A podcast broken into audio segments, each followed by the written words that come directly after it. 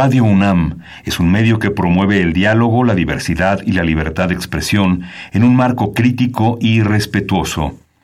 Los comentarios expresados a lo largo de su programación reflejan la opinión de quien los emite, mas no de la radiodifusora. Intermedios. Medios. Los medios son más que el cuarto poder. Los medios son más que el cuarto poder. Intermedios, con Tania Rodríguez y Juan Manuel Valero. Tania Rodríguez y Juan Manuel Valero. Intermedios. Fábrica inigualable de héroes y villanos. Intermedios.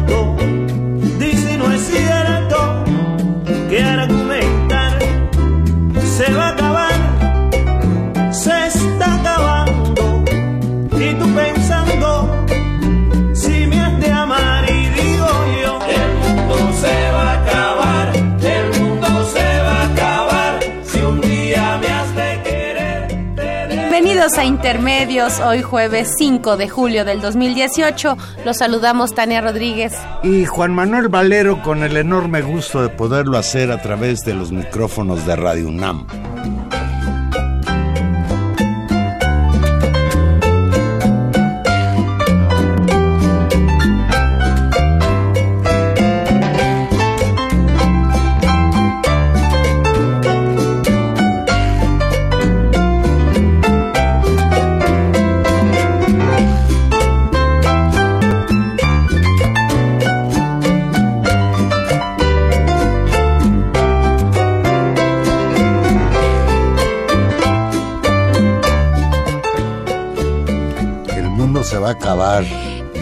Mono Blanco. Y pues no se acabó, Valero, estamos a 5 de julio y todos aquellos que decían que el mundo se acababa, que pues venía una catástrofe, toda la angustia condensada en función de lo que pasaría el 2, el, primero de julio, dicen unos pues aquí seguimos. Andrés Manuel López Obrador ganó de manera contundente la elección presidencial con el 53% de los votos.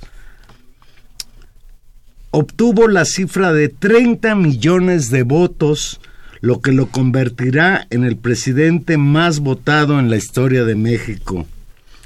Con el 99.97% de las actas contabilizadas en los cómputos distritales, que son el conteo oficial de la elección, Andrés Manuel López Obrador cuenta con un total de 30 millones 33 mil 119 votos, es decir, el 53.1% del total. Con una participación ciudadana del 63.8%, las elecciones del pasado domingo se han convertido en los comicios más concurridos en la historia del país. Juan Manuel, por donde se lo vea, por sus resultados, por sus efectos, por la dimensión, por lo que significa, estamos ante una elección histórica. Algo que es, desde mi punto de vista, muy importante. Andrés Manuel López Obrador se convertirá en el primer candidato de izquierda en alcanzar la presidencia de México. Su, su contundente triunfo desató hechos inéditos ese domingo que acaba de pasar. Sus tres adversarios, Ricardo Anaya, José Antonio Mid y Jaime Rodríguez, alias El Bronco, reconocieron de manera inmediata los resultados. El presidente Enrique Peña Nieto se comunicó telefónicamente con él y además de validar su triunfo, le ofreció una transición ordenada y eficiente. En términos internacionales, Juan Manuel, a López Obrador le llegaron felicitaciones de todos lados, desde el presidente Donald Trump de Estados Unidos, que se mostró inexplicablemente correcto en sus felicitaciones. Bueno, hasta parece que contento. Ahorita vamos a hablar de eso. Hasta, por supuesto, para ponerlo en las antípodas, el venezolano Nicolás Maduro y por supuesto desde un día antes, nosotros ya lo habíamos comentado aquí el jueves previo a la elección, una serie de pronunciamientos internacionales que hacían, digamos, del candidato López Obrador ya casi un virtual ganador y después de los resultados vino una oleada masiva de felicitaciones y hay que decir una cobertura de la prensa internacional impresionante con, eh, digamos, referencias en primeras planas y una cobertura, yo diría en términos generales, muy positiva con respecto a lo sucedido en nuestro país. Literalmente Morena arrasó, ganó la Ciudad de México, Veracruz, y aquí me detengo porque yo creo que Veracruz es la cereza en el pastel. Yo creo que ese triunfo de Morena en Veracruz es algo de lo más importante que sucedió el domingo.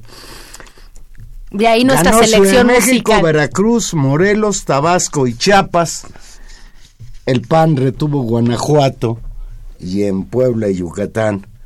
La moneda está en el aire, sigue la disputa, sobre todo en Puebla, eh, la confrontación entre el PAN y Morena es muy fuerte ha habido ya confrontaciones. Vamos a platicar también de eso.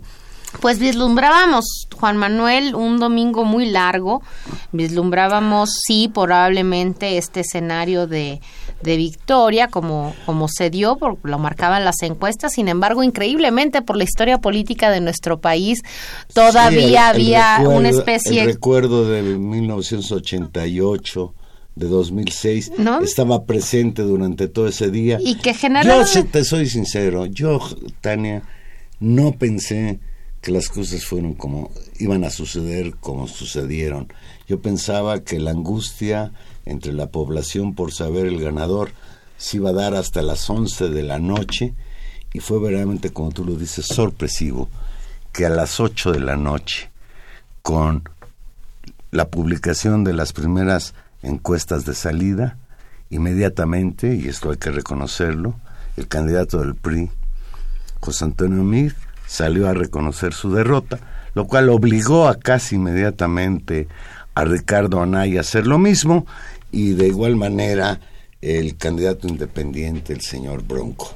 No, y eh, fue muy fue muy veloz esa esa noche y hay que decir que esta velocidad sin quitarle pues alguna especie de mérito, porque ahora en unas interpretaciones parece que la nota es el reconocimiento, me parece que lo apabullante, lo apabullante de eh, la distancia entre un lugar y el otro y la magnitud digamos, de la afluencia de la votación hizo imposible otro escenario, ¿no? Para eh, los contendientes de López Obrador. Era muy complicado eh, iba a ser y era muy mezquino incluso decir abonaba a un descrédito todavía mayor del castigo que claramente en las urnas se había expresado hacer cualquier otro tipo de cosa. Me parece, y ahora se ha filtrado ya más o menos también esa información, que seguramente hacia mediodía eh, tanto la presidencia como el PRI daban cuenta, por un lado, de la gran cantidad de gente que ya había ido a votar y por otro lado de la ratificación de ciertas tendencias políticas, lo cual pues yo creo que les dio un margen de algunas horas para sopesar efectivamente cómo reaccionar. Y una vez que eh, Televisa, y hay que decirlo con todas sus, porque eso es básicamente lo que detona en términos públicos eso, si todo mundo prendió las televisoras para ver cómo venían los, las encuestas de salida, una vez que se fija esa postura pública, pues es irreversible cualquier otra, cualquier otra situación. A las 11 de la noche, como estaba previsto, salió el presidente del Instituto Nacional Electoral, Lorenzo Córdoba, a ratificar que el vencedor era Andrés Manuel López Obrador, con cifras muy similares a las que habían expresado las encuestas de salida de las encuestadoras acreditadas. Después salió también en cadena nacional el presidente Enrique Peña Nieto a reconocer el triunfo de Andrés Manuel López Obrador y este dio lo que podríamos llamar su primer mensaje, su primer discurso como virtual presidente de México en un hotel del centro de la Ciudad de México. Y bueno, básicamente un discurso eh, muy conciliador, un discurso en el que trataba de conjurar algunos de los elementos que habían sido el caballito de batalla de la campaña negra, el tema, el tema de, digamos, de las libertades. Afirmó en su discurso literalmente, habrá libertad empresarial, habrá libertad de expresión, de asociación, de creencias, se garantizarán todas las libertades individuales y sociales y llamó a todos los mexicanos a la reconciliación y a poner por encima de los intereses personales por legítimos que sean, el interés superior y general. Reconoció incluso el comportamiento respetuoso de Enrique Peña Nieto, y eh, afirmó que trabajará en la lucha con la corrupción, uno de sus ejes centrales durante toda la campaña, y afirmó que no se va a no se van a decepcionar, dijo, estoy muy consciente de mi responsabilidad, no quiero pasar a la historia como un mal presidente. Y desde luego pues la frase que acuñó Andrés Manuel López Obrador desde el 2006, frase que lo ha acompañado y que podríamos considerar es el elemento central de su propuesta de gobierno, por el bien de todos, primero los pobres. Cerca de la medianoche fue al Zócalo, recuperó el Zócalo, la izquierda, este zócalo que estaba hipotecado en la última versión, sigue hipotecado al Campeonato Mundial de Fútbol. No hubo fuerza capaz que pudiera detener a la oleada que ya esperaba López Obrador a Zócalo lleno cuando él hizo su arribo a la Plaza de la Constitución, dice el escritor Fabricio Mejía refiriéndose a ese encuentro entre López Obrador y sus simpatizantes. Fue el triunfo de la esperanza, la gente que fue al Zócalo a celebrar el triunfo de Andrés Manuel López Obrador es la izquierda coleccionada por sí misma. La del cardenismo de 1988, de aquel reclamo de que se contaran los votos, la que sufrió los fraudes de 2006 y 2012 y pues recordar aquella frase terrible de Felipe Calderón después de consumarse su victoria por medio punto porcentual, haya sido como haya sido. Y yo creo que quienes estuvimos ese día en el Zócalo, pues sí pudimos percibir que la gente estaba muy contenta y quizás muy sorprendida de lo que había pasado las horas previas, que fue verdaderamente pues un domingo diferente a otros que habíamos vivido en otras jornadas electorales. Sí, por supuesto, me parece que fue una noche espectacular en términos de, de, la celebración. Creo que estamos ante algo pues nunca experimentado eh, en esa magnitud. Claro que hubo una celebración de parte de amplios grupos en el 2000 cuando cuando Fox eh, ganó la presidencia. Recuerdo también algún tipo de festejo importante y alegre, muy localizado en la ciudad en el 97, cuando el ingeniero Cárdenas se hizo de la gobernatura. Sin embargo, la magnitud de la celebración del domingo eh, rebasa por mucho estos dos acontecimientos porque porque efectivamente creo que tiene una magnitud histórica distinta. Se estaban celebrando una historia muy larga. Ha sido notorio tanto en el discurso de Andrés Manuel López Obrador, pero también me parece que en el discurso de muchos analistas y fundamentalmente, Valero, en las historias políticas de miles de personas, de miles de personas, eh, que esta celebración del domingo celebraba generaciones enteras, eh, vimos a familias completas estar ahí, a muchos jóvenes, a gente pues de todas las clases sociales reunidas en el Zócalo celebrando, literalmente celebrando una victoria que sienten propia.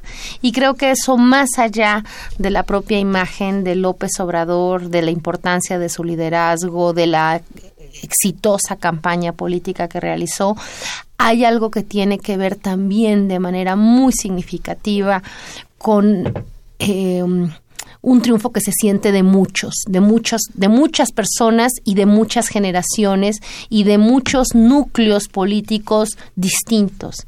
Este, esta sensación de ganar, de ganar legítimamente, con una además, digamos, distancia tan grande, que eso creo que a todo mundo efectivamente lo tenía muy sorprendido, la, el nivel de la distancia hizo que se condensara en un momento muy emotivo. Creo que estamos en, y generalmente se dice que hay esta especie siempre con el candidato triunfante como de luna de miel. Creo que esto es eh, una cosa desbordada en términos del, de la felicidad de un sector importantísimo, de una mayoría muy notoria en el país, de una mayoría electoral contundente en el país, que está celebrando sí su victoria, pero que está también sacando cuentas por al menos 30 años de luchas políticas en este país y creo que absolutamente se vale y yo incluso diría que es sano para la democracia que eso ocurra. Qué bueno y seguramente como sociedad, si las cosas caminan por donde deberían de caminar, y ahorita hablaremos de los desafíos tal vez al, término del, programa, eh, contribuirá enormemente a fortalecer a esa, a esa histórica lucha política por la democracia en este país. Siete estados definieron la elección a favor de López Obrador. El Estado de México, fíjate qué paradoja. El Estado de México en que hace poco había ganado el PRI la contienda por la gobernatura, ahora fue pieza importantísimo. Estado de México, Ciudad de México, Veracruz, Puebla, Jalisco, Chiapas y Oaxaca. Andrés Manuel López Obrador concentró más del 50% de los votos que le dieron el triunfo en elección el pasado domingo en estas entidades.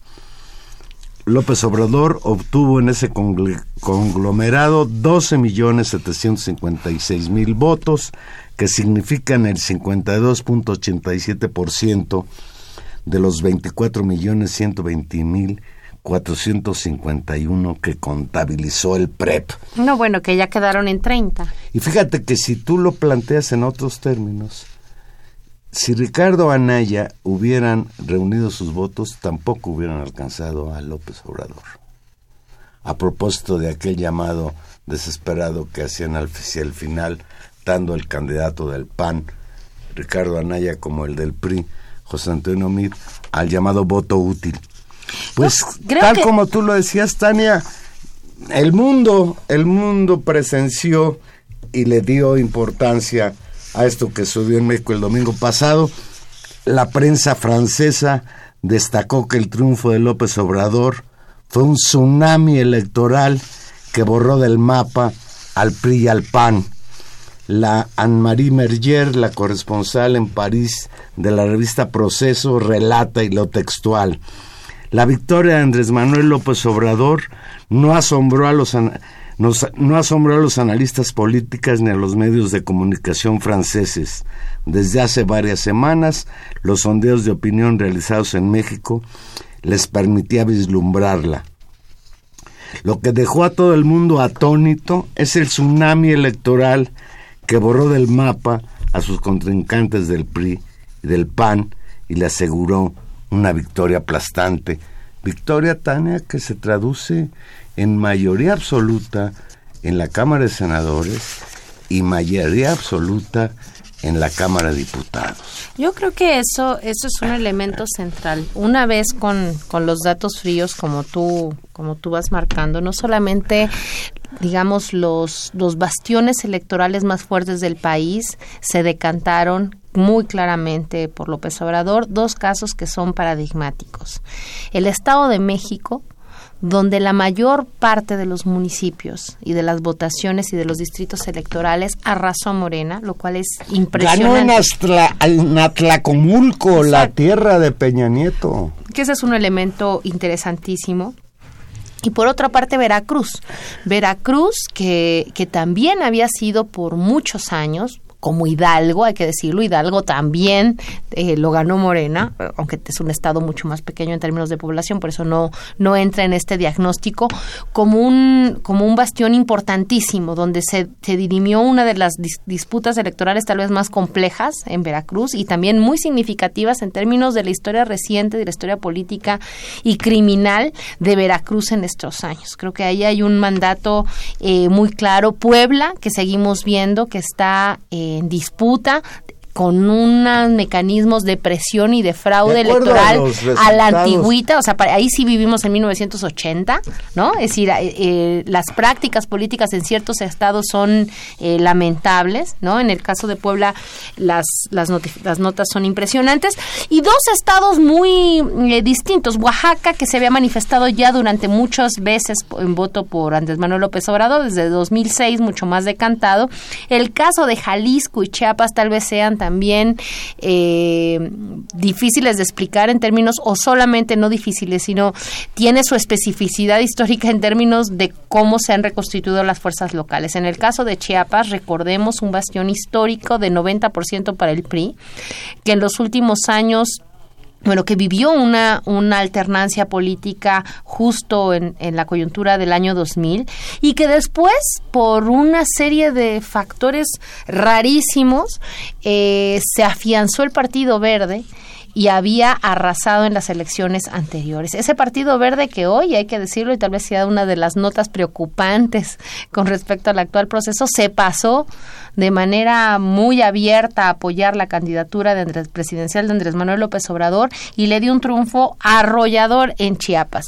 Y en el caso de Jalisco, un proceso local muy complejo, en el caso de un candidato, pues digamos, de filas independientes, con su propia lógica política, adscrito a Movimiento Ciudadano, Alfaro, que arrasa y que claramente uno podría ver eh, una diferenciación en términos de voto antisistema, votando la mayor parte de la gente en Jalisco por Alfaro para gobernador y por presidente Andrés Manuel López Obrador.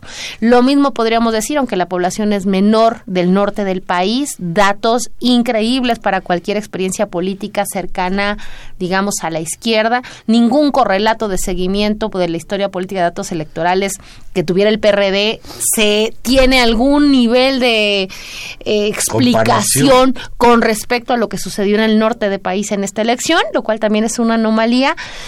Y por supuesto que eso y esos, esos amarres también, esas explicaciones locales, ayudan a entender de dónde viene ese 53% masivo, ¿no? Es, es, es, es, impresionante y además su expresión en muchos lados en eh, votaciones para gobernaturas y en votaciones a los congresos, lo cual es no, incluso También, también, no solo va a tener mayoría en el Senado y en la Cámara de Diputados federales, sino que incluso tiene mayoría en 17 congresos estatales, que son básicos a la hora de hacer reformas constitucionales, etcétera.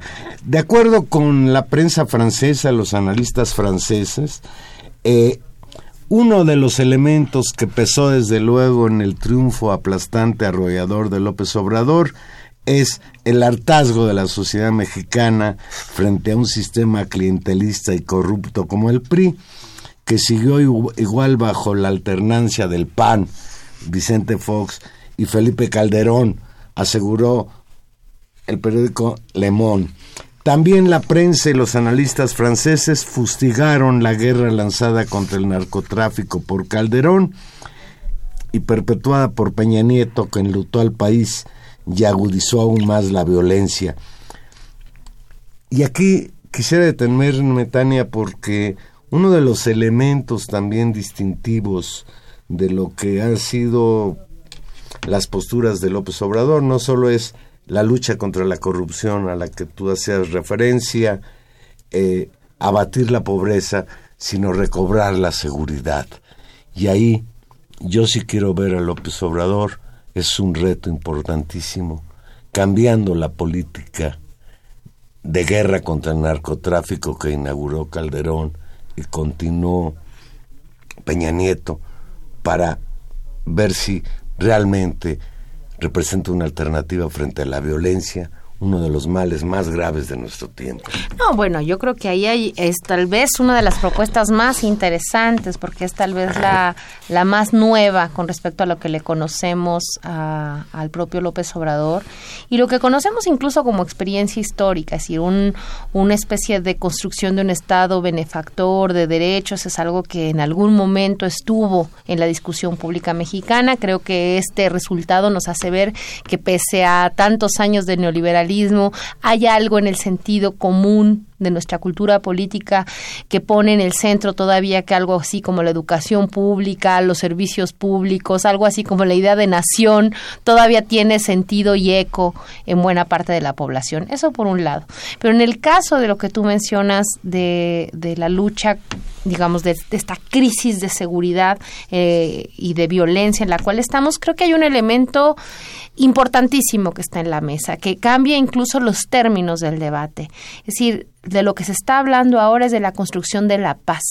Incluso remontando la idea de construir políticas de seguridad. Por supuesto que estamos hablando de seguridad pública, pero incluso nombrarlo como un problema de construir la paz nos coloca en otro lugar, es decir, nos coloca en el marco de una sociedad que tiene que aceptar que vive en guerra que tiene que aceptar que el saldo de muertos y que el saldo de descomposición social es algo que tiene que enfrentarse como los casos históricos, no de una política policial únicamente, sino de remontar eh, una idea de volverse a encontrar, de perdonarse, de construir eso, de construir la paz. Creo que este bono de 53% de los votos es un enorme instrumento para esa tarea que tal vez sea la más complicada. Pero este mandato político habilita, en una de las primeras declaraciones que, que también ha hecho López Obrador, ha insistido en este discurso de construir una plataforma grande en el país con líderes de todo tipo para construir este acuerdo de paz, incluso llamando a la presencia, y lo volvió a reiterar, del Papa Francisco y, de la, y al acompañamiento de la ONU. Es decir, una política de escala eh, realmente mucho más grande. El problema de la seguridad del país no tiene nada que ver con el Papa ni con la ONU, es un problema que tiene que resolver México. Vamos a una pausa y aquí regresamos. No estoy de acuerdo.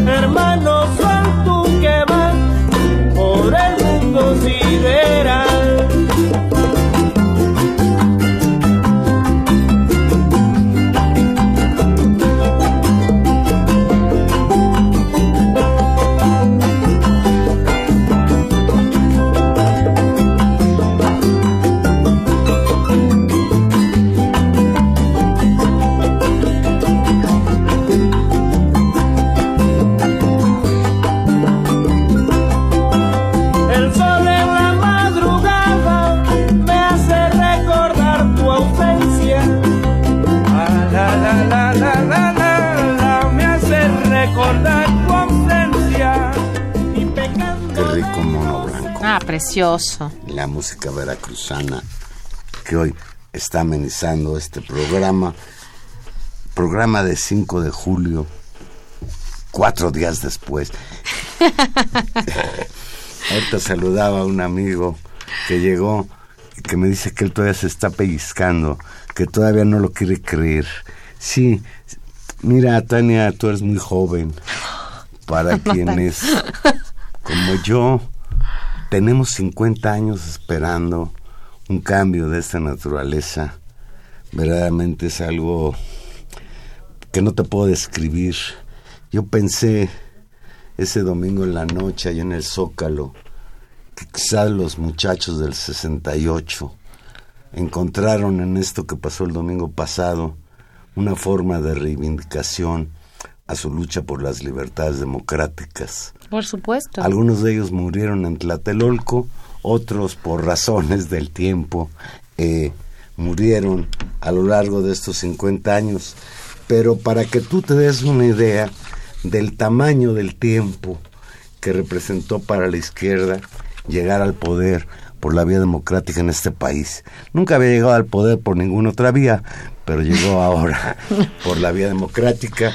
Y sí quiero hacer un paréntesis para dentro de estos luchadores reconocer a uno que para mí fue muy importante, una gente profundamente convencida de la necesidad del cambio, muy cercano a Andrés Manuel López Obrador, y me refiero a Pepe Barberán, que pues seguramente donde esté debe estar también muy satisfecho. Él contribuyó de manera importante a la consolidación de este movimiento que hoy encabeza López Obrador, que se llama Morena, y lo llevó a la presidencia de la República. Por supuesto, y así como como él, muchos otros. Por eso tal vez Raúl Álvarez Garín. y, no, decimos más nombres porque nos faltarían muchísimos. No, nos faltarían muchísimos y una cantidad de gente que incluso no contando con ese, con esa presencia nacional o con esa eh, visibilidad, ha hecho pues de su vida, una vida de lucha, de, de reivindicaciones y acompañado este deseo de cambio. Hay que decir que independientemente de, creo que hay otro, hay un elemento que se, que se articula y que, y que el, triunfo de López Obrador tiene que ver con la articulación de estos dos elementos. Por un lado, este, esta idea de un proyecto en un contexto de anticorrupción, de reivindicar cierto tipo de derechos sociales, de reivindicar cierta idea de cooperación mutua en un país roto, de poner en el centro la idea de la paz, todo esto que tendría que ver con este contexto, que lo hace en cierta medida y en el marco del contexto político nacional de una identidad cercana y reivindicativa de la izquierda. Pero por otro, Juan Manuel, lo que también estamos viendo y que es un elemento central en la consecuencia de lo que se jugaba en esta elección, era la posibilidad de reproducción de un régimen político muy añejo que había hecho del PRI como partido eh, de Estado, como partido que se reproducía a partir del control de los gobiernos, un mecanismo pues muy corrupto y muy perverso que había eh, evitado que ciertas que incluso ciertas reglas democráticas ya garantizadas en la ley se expresaran e hicieran que la gente pudiera decidir. Eso es también lo que se está acabando ahora.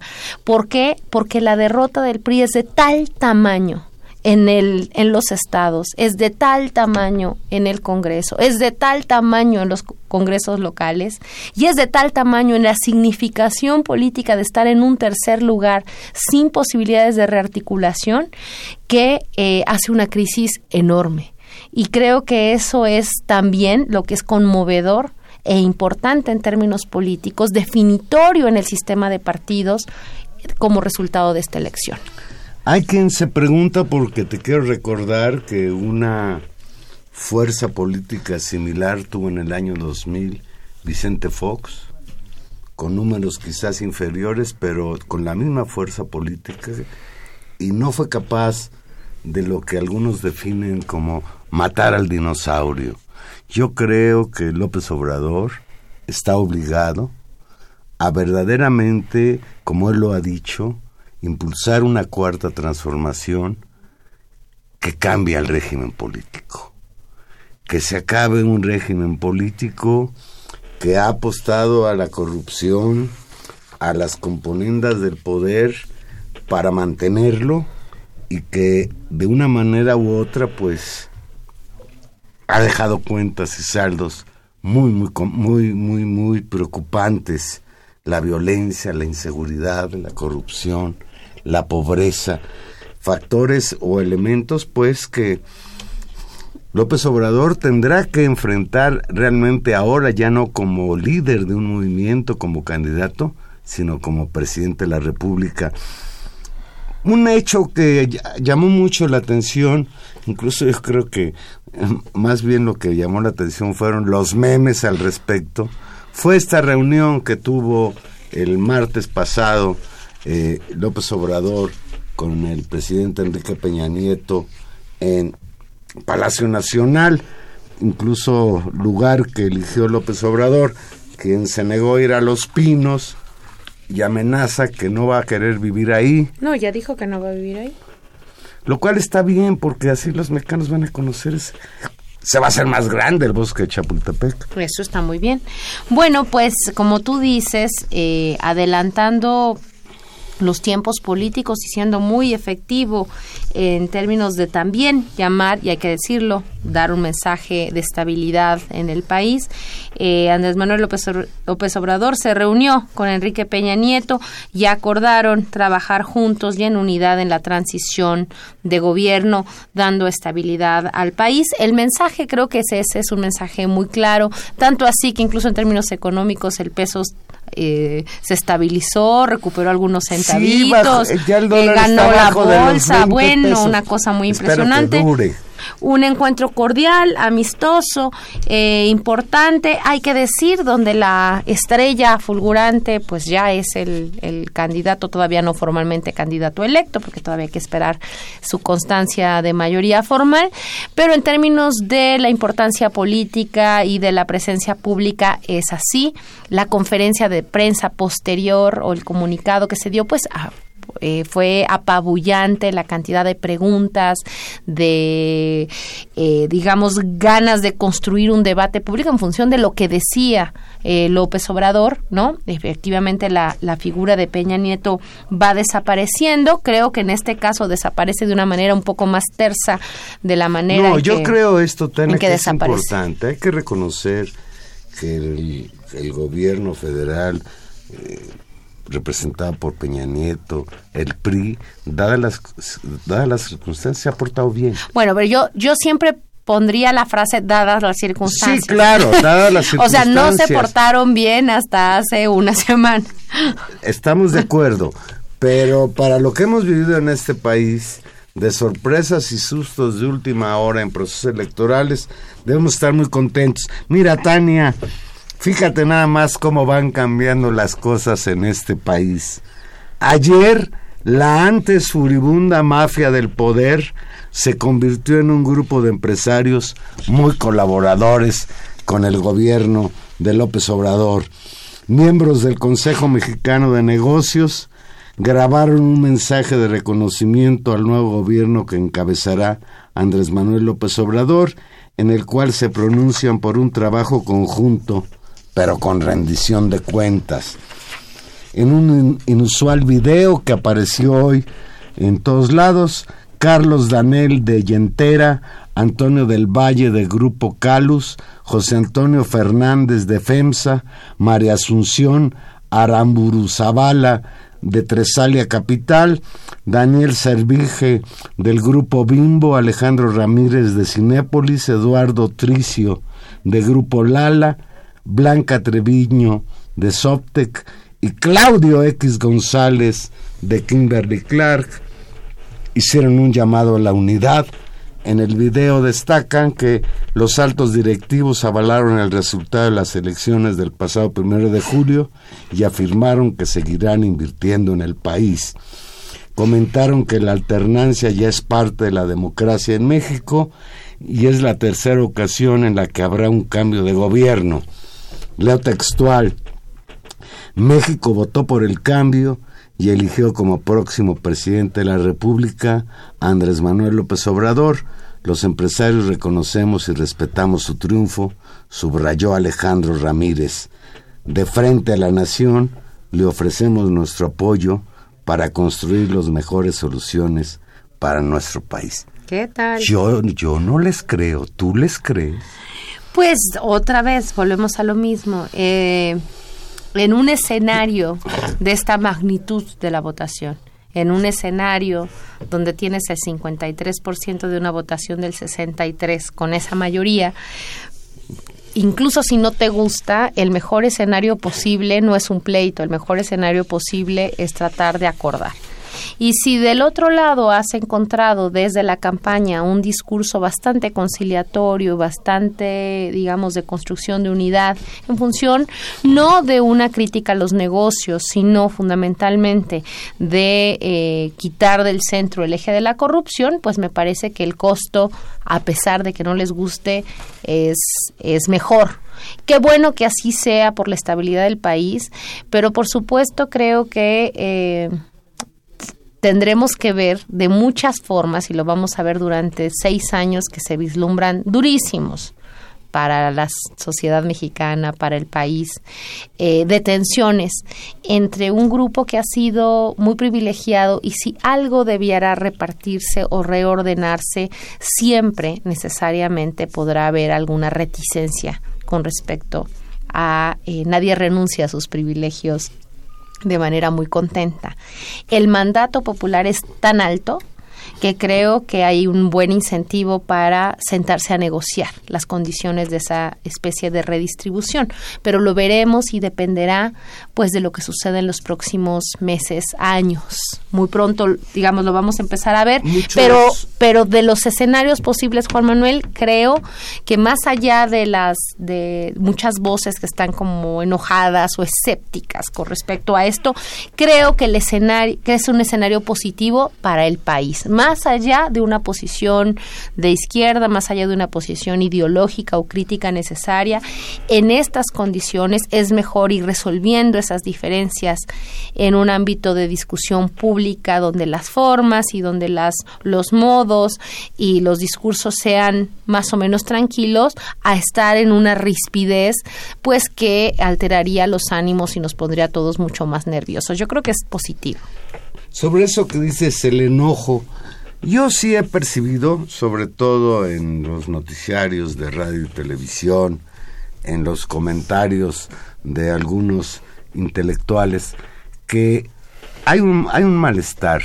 Incluso yo ahorita venía escuchando en el radio a un señor Moreno, Martín Moreno, que dice que es historiador, entrevistado por José Cárdenas, que dice que es periodista, y están muy preocupados porque dice casi textual, no recuerdo exactamente las palabras, este señor, que lo que pasó el domingo es un, un atentado a la democracia, que haberle dado el poder absoluto a López Obrador en las cámaras, que no haya contrapesos, ¿te acuerdas todo ese discurso de en las últimas semanas del voto cruzado?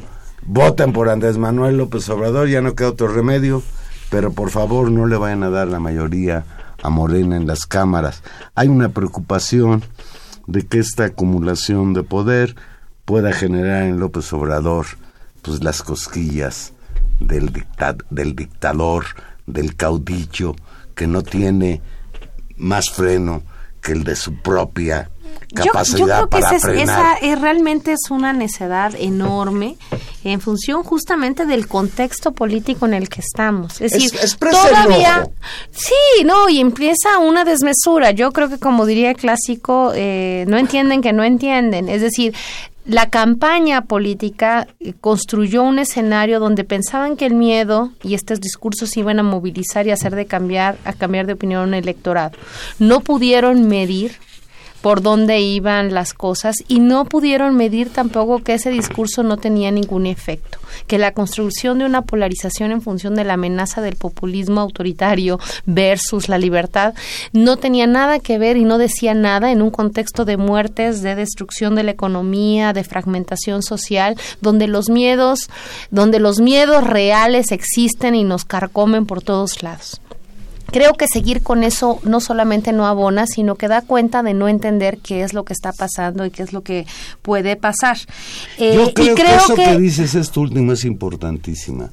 Tal parece que la comentocracia, los analistas políticos, saben mucho de los enredos del poder y, y la grilla, pero conocen poco a la población mexicana. Esto lo demuestra contundentemente. Claro, y Todavía algunos que apostaban a la posibilidad de que las encuestas estuvieran equivocadas y que al final el voto que es el que cuenta les daría el triunfo.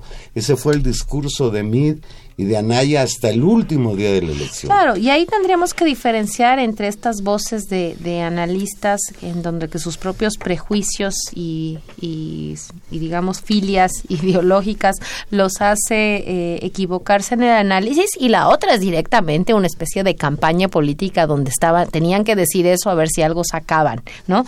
Me parece que eso eso va por ahí. Pero lo que es sorprendente es que los que están tomando decisiones, es decir, los actores de poder concretos. Y ahí hay que poner en la mesa, y tal vez el último que nos faltaba era incluso la posición de Donald Trump para cerrar este, este cuadre, donde presidente, gobierno federal se pronuncia y dice, con ese resultado no tenemos otro escenario más que aceptar y sentarnos a negociar con las cosas tranquilas. Consejo coordinador empresarial, pues dice básicamente lo mismo. En ese escenario, en estas condiciones, irnos al escenario de la confrontación es muy costoso, nos conviene sentarnos a hablar. Y creo que eso complementa probablemente, y ahí sí es muy difícil saber de estos dos actores, me queda claro más o menos su racionalidad. De Donald Trump es este, inconmensurable, ¿no? No hay manera de Pues saber qué es lo que estuvo- piensa. Parecía hasta contento.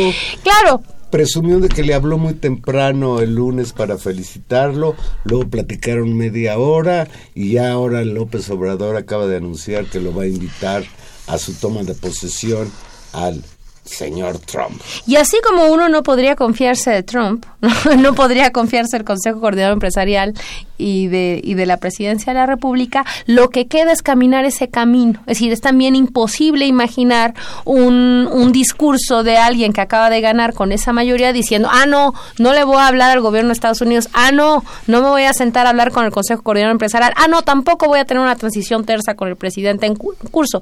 Al contrario, es decir, es tal el caudal eh, y tal fuerte el mandato en términos de ser un candidato opositor que se puede dar el lujo de tener un discurso conciliatorio. Ahora, sería ingenuo para todos los actores y me parece que eso a todos nos queda claro, imagino que le quedará muy claro al primero que le debe quedar claro porque los conoce bien por 12 años, porque lo han correteado, es el propio López Obrador, que las tensiones están y que perseguirán cada vez que haya que negociar distintos temas.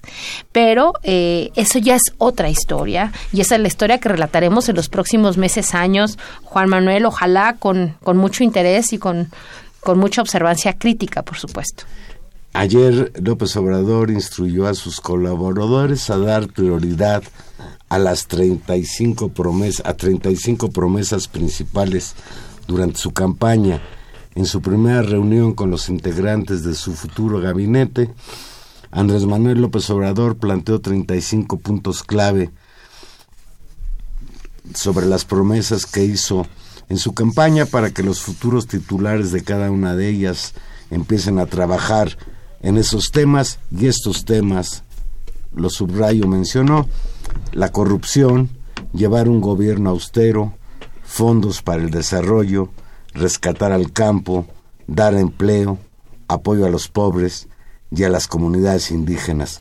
Por cierto, hoy anunció que su secretario de Relaciones Exteriores será Marcelo Ebrard.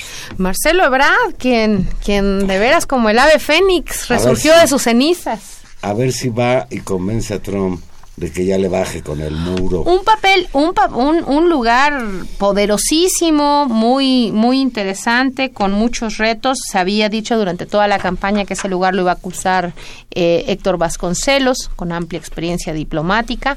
Pues hoy anunció que es pero en.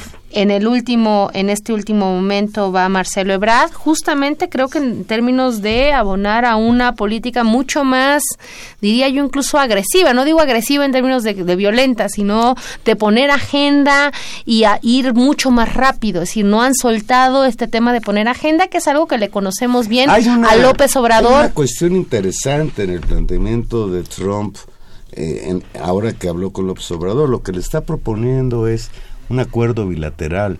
Parece que Trump ya no quiere el Tratado de Libre Comercio con Canadá y México juntos, sino lo quiere por separado, lo cual es peligroso.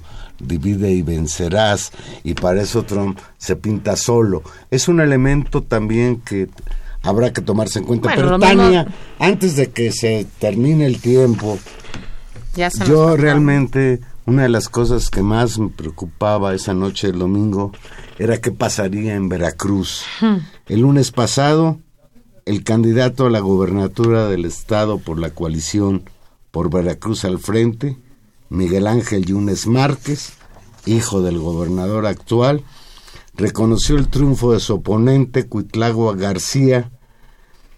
Dijo Yunes Márquez, hoy con el 100% de las actas computadas, puedo confirmar que la votación de los veracruzanos no nos fue, favor, no nos fue favorable en la elección para gobernador.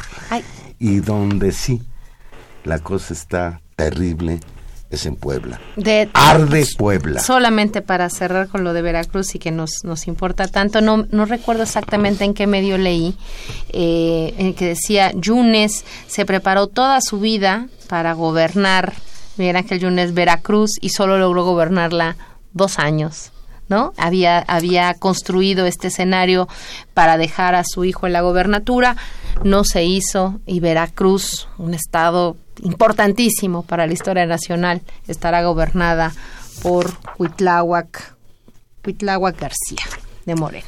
Pues yo nomás pensar en Veracruz y ver a Huitláhuac y acordarme de Duarte y de Yunes, pues me entra mucha felicidad. Pero en donde la cosa arde es en Puebla, al menos 45 personas, entre ellas el magistrado del Tribunal Superior de Justicia del Estado, Ismael Mancilla Amaro, fueron asegurados por la Fiscalía Especializada para la Atención de Delitos Electorales por su presunta relación con, con el laboratorio electoral que dirigentes y militantes de Morena. Ahora se le llama muy elegante laboratorio electoral mapachera, que...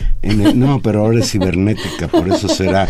Mapachera electoral. Ustedes ya han recordado el escándalo del descubrimiento en el Hotel MM de la ciudad de Puebla. El asesor para asuntos electorales de Morena, Santiago Nieto, acudió al lugar para hacerse cargo de las denuncias que presentará la coalición Junzaremos Historia por esos hechos que presuntamente confirman una operación de fraude electoral en favor de la candidata de la coalición por Puebla al frente, Marta Erika Alonso. Pues mira, esposa hay dos de Rafael Moreno Valle, ex gobernador de Puebla. Va a lograr Moreno Valle lo que no logró ni Fox ni Calderón.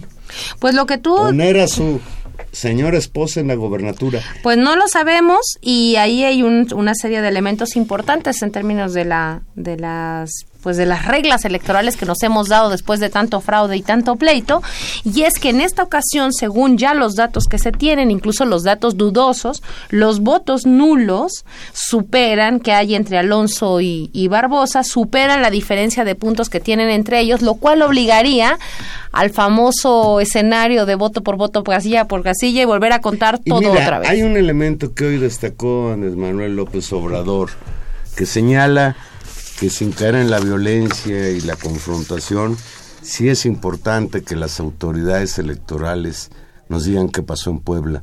Mira, hay un dato increíble.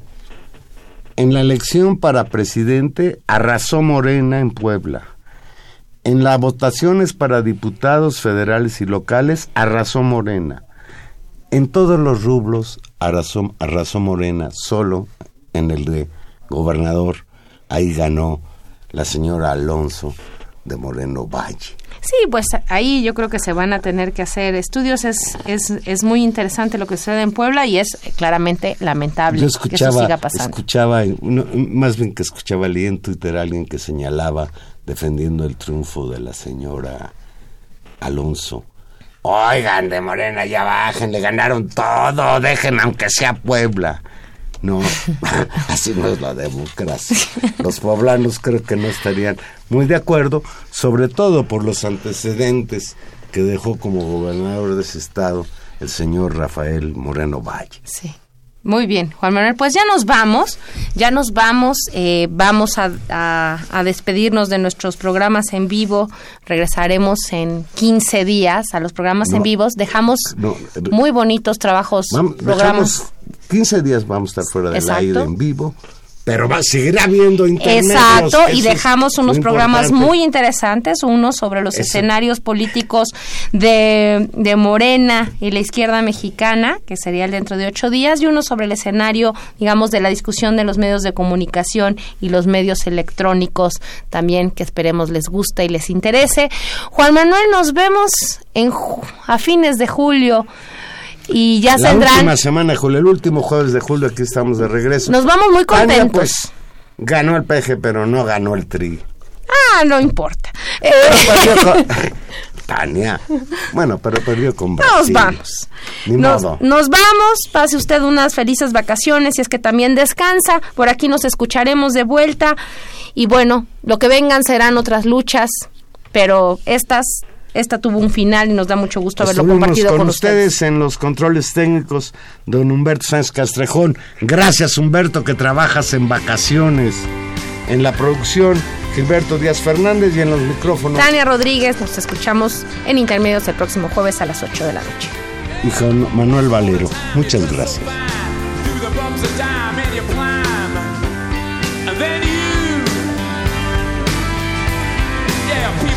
People call, say me where I die, you're bound to fall. They thought that they were just a